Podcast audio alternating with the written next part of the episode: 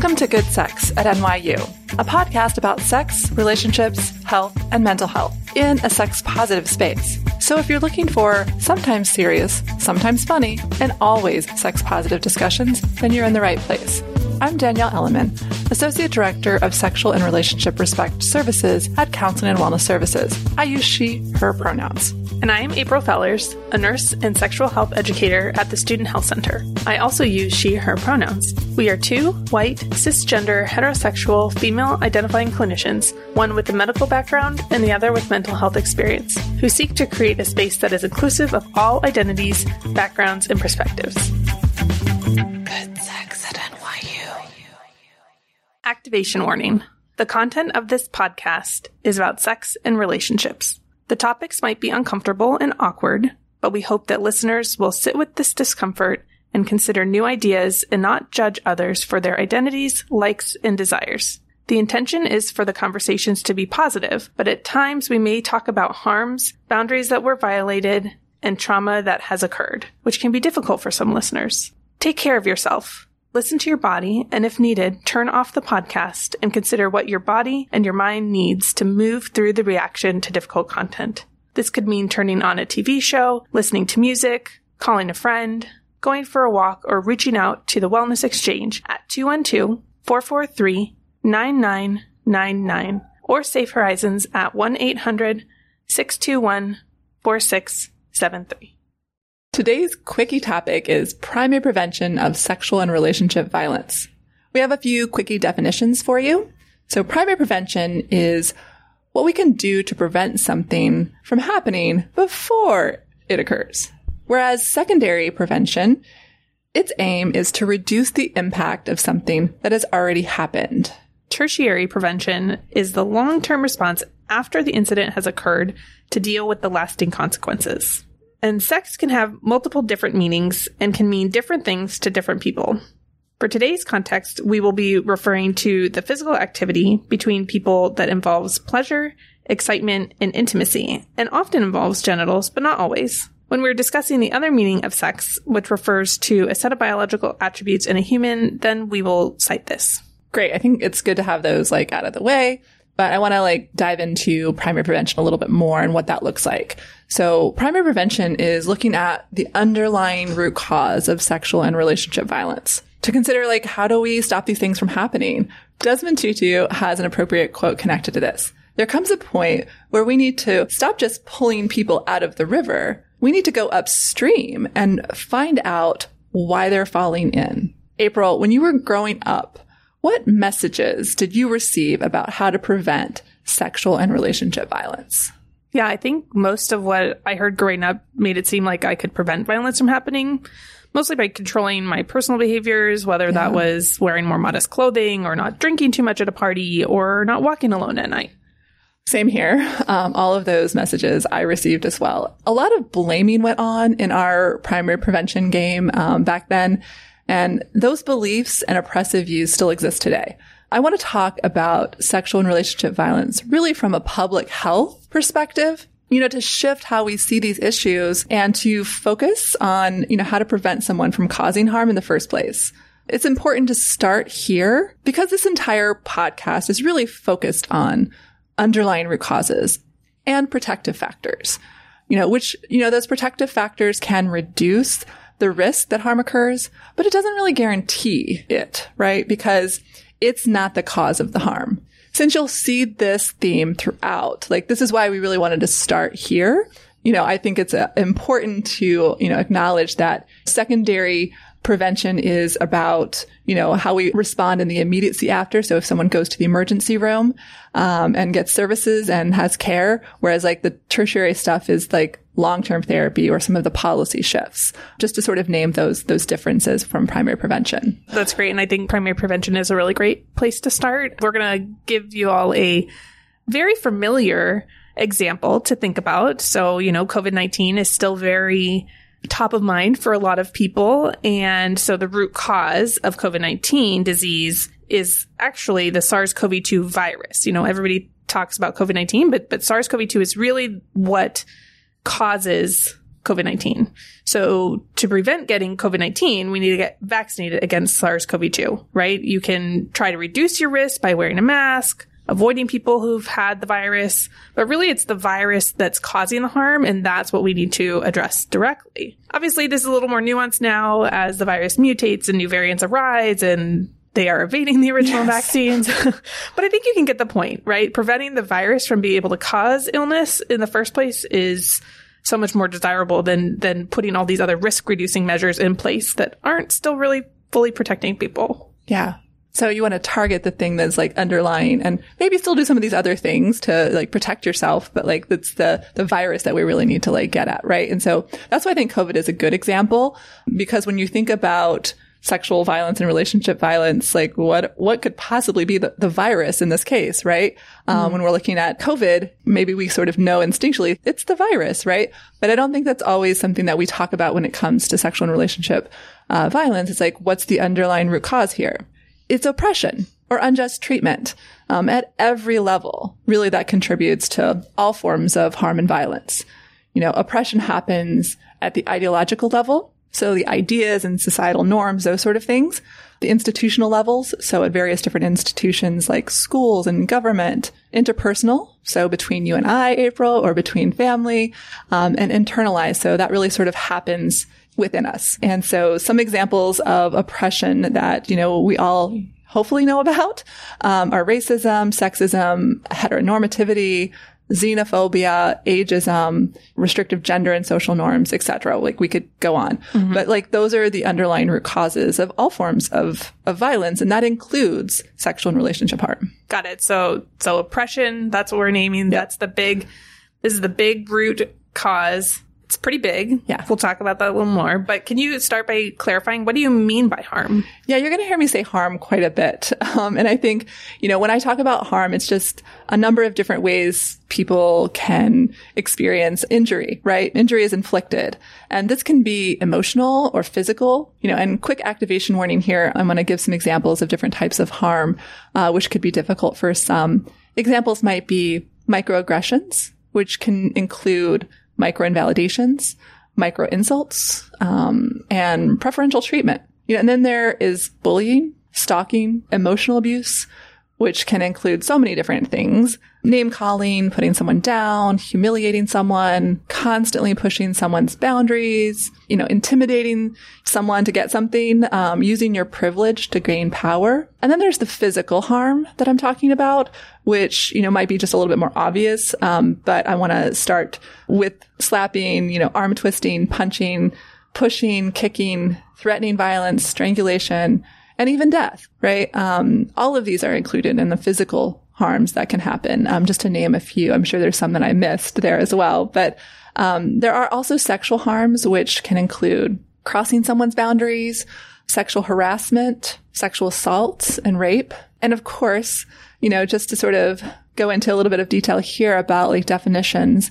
We want to just make sure that like, you know, we're talking about, you know, similar definitions here. Um, the definition of sexual assault and rape, you know, can range for different people and in different contexts, you know, from the personal to the legal. You know, when I use sexual assault, um, I really kind of use it as an umbrella term here to include any unwanted, non-consensual sexual contact that, you know, may or may not be used for sexual gratification or power. Know, and for me, like rape in this context, uh, from, you know, my perspective is a little bit more specific. Um, in the type of sexual assault. But, you know, sometimes the words get used interchangeable. Um, legally, they often have different definitions depending on jurisdiction. Would you add anything to that list of harms? I know I just sort of talked on forever about it, but like I wanted to sort of check in to see if like I missed anything. I mean, I think that was a pretty comprehensive list.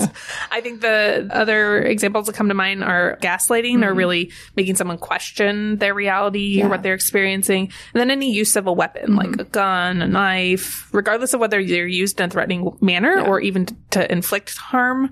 But I think that those are a couple other examples. Yeah, you're right. You know, um, I think that gaslighting is being used quite a bit lately. And so I think um, wanted to definitely keep that in mind as well. So uh, let's think a little bit about the context of one ideologically oppressive belief instead of trying to look at all oppressive ideas and beliefs, because that can just be overwhelming. You know, for example, in some cultures, like the one I grew up in, sex is not to be discussed, right?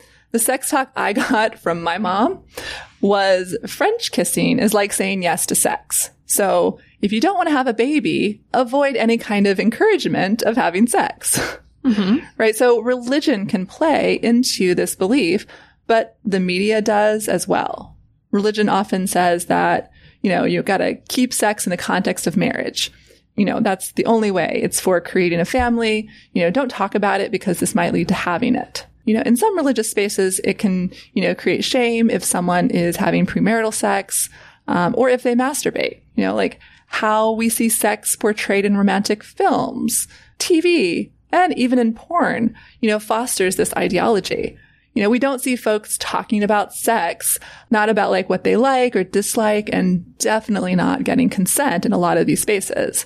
You know, this is rarely depicted in a lot of the, the things that, you know, I grew up with. And I think even now, like maybe we're getting a little bit better, but I don't think in all, all of these different mediums, like we're seeing folks talking about like what they like, what they don't like and getting consent. And so I, I want to just, you know, acknowledge that, that there may be some positive representation out there, but it's probably not happening enough. We also see that media is still predominantly heteronormative and centers cisgender monogamous relationships. You know, those um, are intersecting oppressive beliefs. The idea that sex is just naturally happens in the bedroom is adapted in our institutions as well. I mean, look at our sex education in this country.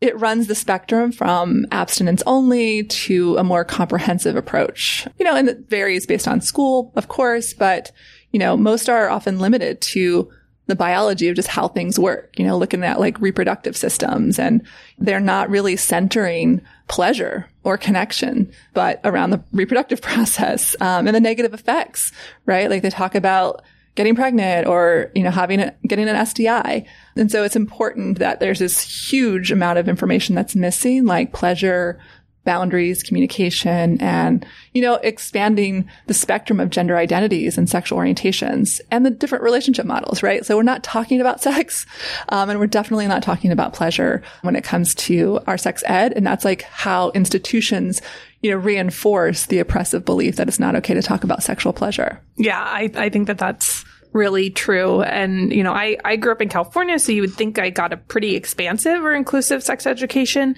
Granted, this was many years ago now, so I can't speak to what the content of the current programs are in California. But for me, it was still primarily heteronormative and focused on don't get pregnant and here are all the scary STIs you can get. So it's just better if you don't have sex kind of thinking about the different sex ed programs in the country, did you know that only 18 states have laws that require sex ed to be medically accurate? wow. No, I did not know that. Right. That means 32 states can teach whatever they want during their sex ed. Scary. Right. And only 18 states have laws that require sex ed to discuss birth control. Only 10 states require discussion of LGBTQ identities and relationships to be inclusive and affirming. There are six southern states that either prohibit sex educators from discussing or even answering questions about LGBTQ plus identities and relationships, or actually require sex educators to frame LGBTQ plus identities and relationships negatively. Mm. So these laws further stigmatize LGBTQ plus youth and leave them without information they need to protect their sexual health, which puts them at greater risk for STDs, pregnancy, and unhealthy and abusive relationships.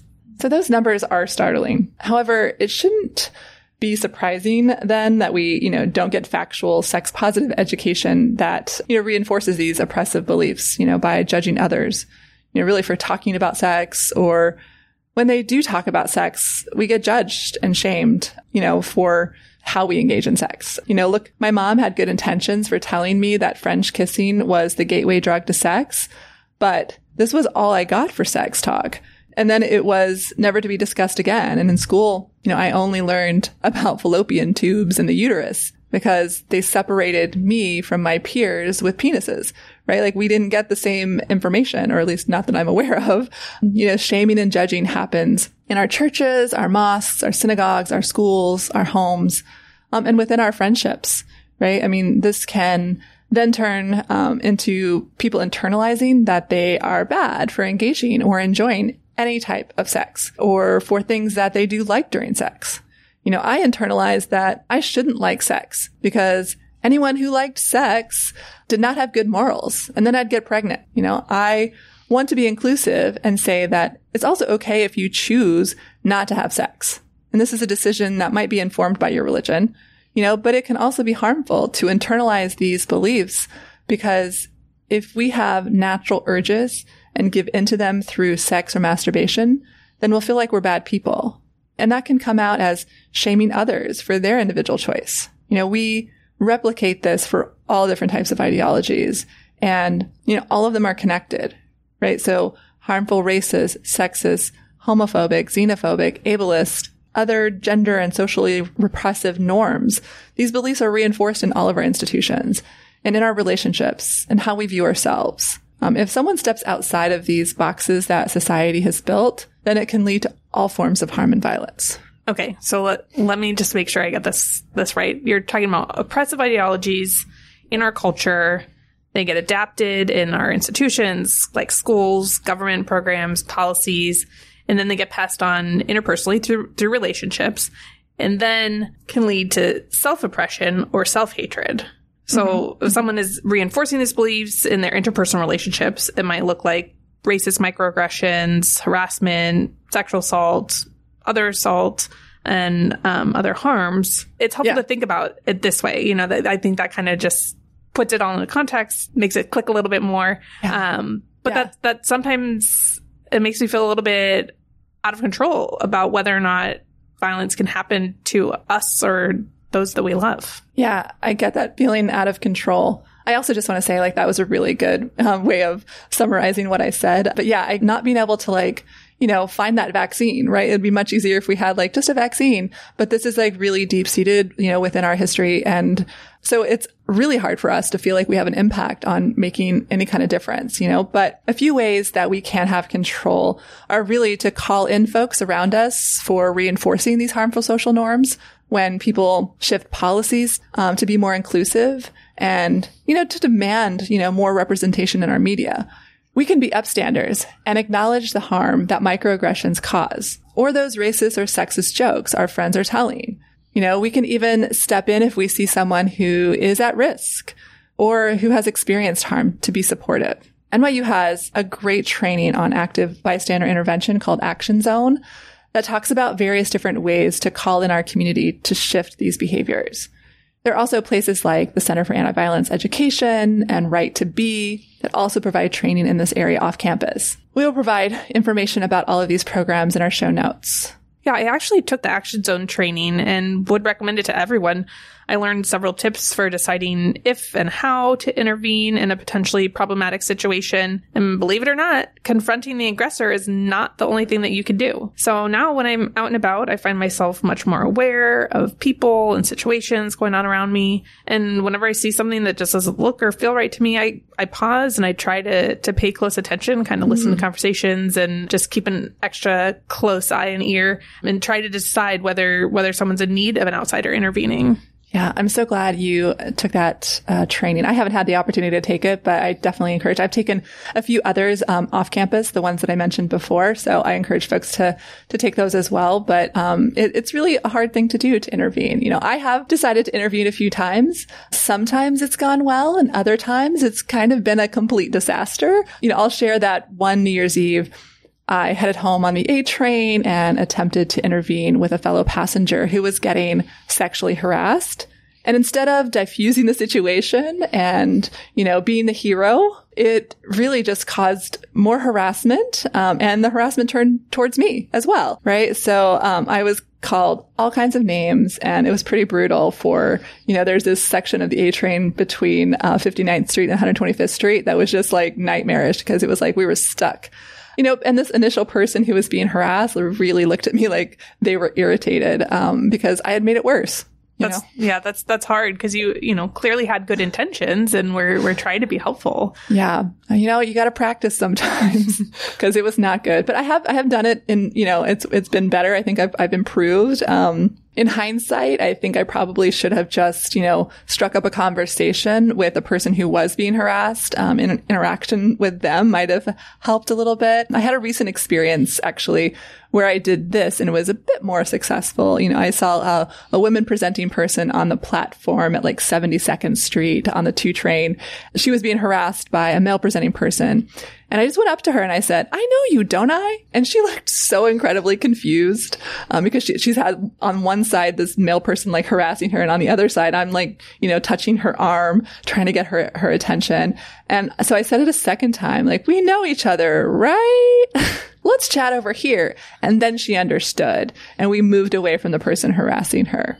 Yeah, I really I like that idea. I'm glad that that that worked the second time, you know, and I, I like that idea of striking up a conversation with the person who's perceivably at risk. You know, you're helping remove them from the situation, and you're also not actively engaging with the aggressor, which could mm-hmm. encourage behaviors to escalate, kind of like what you shared in that first example. Yeah. So those are just a couple of ways to, to do upstander intervention, you know, with strangers. But, you know, I want to say that like, you know, we have more control often with the people in our lives, like our family and friends. Sometimes this is easier and other times it's much harder. We often worry with our family and friends that we might be rejected or abandoned if they don't agree or if they're offended by us sort of acknowledging something that isn't right. So mm-hmm. yeah, I've I've had to do this with a few people who continued to use the word gay as a descriptor, mm-hmm. um, and that really started bothering me. Probably back in high school, I had a friend that kind of showed me the ropes of how to to do this sort of upstander intervening. And you know i would kind of try to start light and say something like oh i didn't know museums could have sexual orientations or you know whatever whatever they were talking about or i would say i'm not familiar with that term in this context. Can you just use a different word to describe what you're trying to say? Mm-hmm. um, and that usually kind of catches them off guard enough to get them to realize what they've said. And then, you know, I can politely remind them not to turn a piece of someone's identity into an insult in the future. Mm, that was really good. Yeah. I had to do this with a family member during the pandemic lockdown when they, they had said a racist comment about people in the AAPI community. This is someone that I love and it was really hard to do, but I didn't feel like I could let it go, right? I said something like, Hey, that word is really problematic and racist. Yeah, the family member um, did not have a great reaction to that, and you know, it's had a really big impact on my relationship with this person. You know, um, I've had a little bit of time to think about it, and I think that you know. I want to re redo my approach um, if I could. I might say something um, a bit different if I were to sort of experience this again. I would I would probably frame it um, this way. I would be like, I'm wondering if you thought of, you know, how that word would feel to say in front of someone who identifies in that community. Or I wonder if there's a different word that could be used to describe that without using a name that can be hurtful. You know, I think by saying the word that they used to me was racist, that my loved one interpreted that as me calling them racist. Um, and that just felt really disrespectful to them. I mean, to be honest with you, it was racist, but like to say it really sort of shut down any kind of conversation. And, you know, it's, typically better to use our I statements. Um, I feel that that joke really reinforces some negative stereotypes about people. And I'm wondering how that seems funny. Like those are different ways to say, you know, that's racist, but, mm-hmm. you know, saying in a way that like people can hear. And again, it doesn't always guarantee it, but that's why it can be really hard to, to call people in on some of these things that reinforce um, these oppressive ideologies. Yeah, I think that's so hard and was brave of you for even saying something in the first place when I think a lot of other people might have just let it go. You know, integrity is something that's really important to me and I value deeply. You know, and I've often defined integrity as, you know, doing the right thing even when no one's watching. Mm. So, you know, that same lens can be used for calling in others when they say something offensive. Mm-hmm you know, you can and should still comment if you see or hear something offensive in the presence of someone who is most impacted by that statement. But it's also important to call people in even when no one in the room is necessarily directly impacted by a racist, sexist, ableist, or any other offensive comment or joke. Yeah. And I think to eliminate harm and violence, like we have to seek equity for all. Like we can't just focus on gender equity or racial equity both are really important, but all of these oppressive beliefs and situations are interconnected, right? To be racially justice minded, we also need to be thinking about all forms of oppression that race intersects with, including gender, sexual orientation, ability, age, religion. Yeah, so I there's a actually a really great graphic that depicts the difference between equality and equity. Um, and so I think that's an important thing to also keep in mind. Obviously, since this is a podcast and you can't see the graphic, I'm going to describe it for you. So there are three people of various heights trying to watch a baseball game. Over the back of the fence of the field. So each is given a box of the same height to stand on. The very tall person doesn't really need it, but uses it and is well over the fence watching the game. The medium height person who couldn't see over the fence can now see over the fence with the box. The very short person is standing on their box, but still not able to see over the fence. This is describing equality because everyone is given the same thing, one box to stand on, that's all equal, right? The mm-hmm. same box, same height. The problem is that it's not very equitable because obviously one person still can't see the game. So the other side, we see equity being described as the person who's tall and doesn't really need a box, doesn't have a box. And because they could already see the game, they're fine, still watching the game. The medium height person has a box and can see the game. And then the shorter person is given two boxes. So where before they couldn't mm. see the game, they now can. And now they, all three people can see the game. So three boxes with an equitable outcome. I mean, why give the person who doesn't need a box a box right? when someone else needs a second box? Absolutely. This is a powerful image and I think important to remember in our work uh, to prevent all harms. We also have this image in our show notes. And so if you're curious about what that looks like, please, you know, see our show notes. Um, and you can look at that, uh, in real times instead of just hearing it described. Danielle, can you share more about some protective factors yeah, yeah, I mentioned that earlier. Um, protective factors and risk factors are not the underlying um, root cause of something, right? So risk factors are the conditions and circumstances or characteristics associated with an individual or their environment that may increase the chance that the individual may cause harm or experience it. Right. So a risk factor do not actually cause the harm, but they increase the risk that harm could occur in any given situation right? So an example of a risk factor for someone who causes harm might include growing up in a violent environment or unhealthy beliefs about gender, race, sexual orientation, or people of certain religion, right? Another example might be someone who is intoxicated with drugs or alcohol. Drugs and alcohol alone don't cause harm, as we know, but like they can increase the risk that harm can occur. Right. And so on the other end of the spectrum, you have protective factors. And so these are the conditions or attributes that individuals, family or communities or the larger society that helps people cope with stressful events and can mitigate or reduce risk. Right. So protective factors don't eliminate all risk for sure, but it's really because like they don't address the root cause. Like if someone has a risk factor for causing harm, then these might be mitigated by protective factors like having a mentor who shows them a different way of coping with their emotions or shares with them a different perspective about gender, race, or other things that, you know, counter harmful messages that they've received. Other protective factors that can reduce the risk of sexual relationship violence would be models of healthy relationships, understanding one's own boundaries and being able to implement them or attending trainings like on consent Additionally, having limits to alcohol and drug use, you know, could be a protective factor. And these things help to reduce the risk, but they don't really guarantee that these harms won't occur because they don't directly address the oppressive ideological, institutional, interpersonal, and internalized level of oppression. So, in addition to talking about the underlying root causes of harms, we're also going to be looking at protective factors as well. Yeah, that's why I'm so excited um, about doing this because we're talking about topics that look at oppressive ideologies and how they play out in our communities, in our institutions, in our relationships, and how we like internalize those things. But we're also going to be talking about the protective factors as well. Um, we want to, you know, reduce risk. Um, we're going to talk about things like boundaries and communication, STIs, and consent to really sort of, you know, help with protecting and reducing the risk. I really like that. And I'm looking forward to more conversations about root causes and protective yeah. factors. If you have questions about the podcast or anything we talked about today, please feel free to reach out to us at goodsex.podcast at nyu.edu. This email address is monitored during business hours and may take three to four days for follow up. We are definitely open to critical and thoughtful feedback as we didn't cover everything in this episode and might have said something that was inaccurate or that had a negative impact on someone. If you have questions about your sexual health and are an NYU student, you can connect with our Student Health Center sex expert, at sexpert at nyu.edu or schedule an appointment through the Student Health Center portal.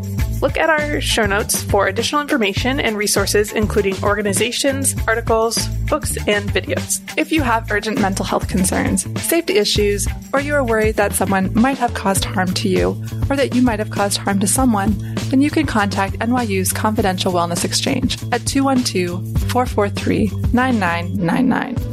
Chat with them using their mobile app or email them at wellness.exchange at nyu.edu. For anyone, NYU or non NYU listeners, you can call the National Sexual Assault Hotline at 1 800 656 4673, the National Domestic Violence Hotline at 1 800 799 7233, or the National Mental Health Hotline. Simply dial 988 from anywhere in the U.S. Thanks for listening and tune in to our next episode where we continue to talk about good sex at NYU. Subscribe to the podcast to hear all of our quickies and interviews with NYU community members. Thanks to our content contributors for this episode Bernadette Kerr, Alyssa LaFosse, Dr. Dominic Viney Amisa, Zoe Raguzios, and to our health promotion team Anna Genova, Jenny Mellon, Parade Stone, and Arna Dixit, and to Gotham Studios and Karen Ortman.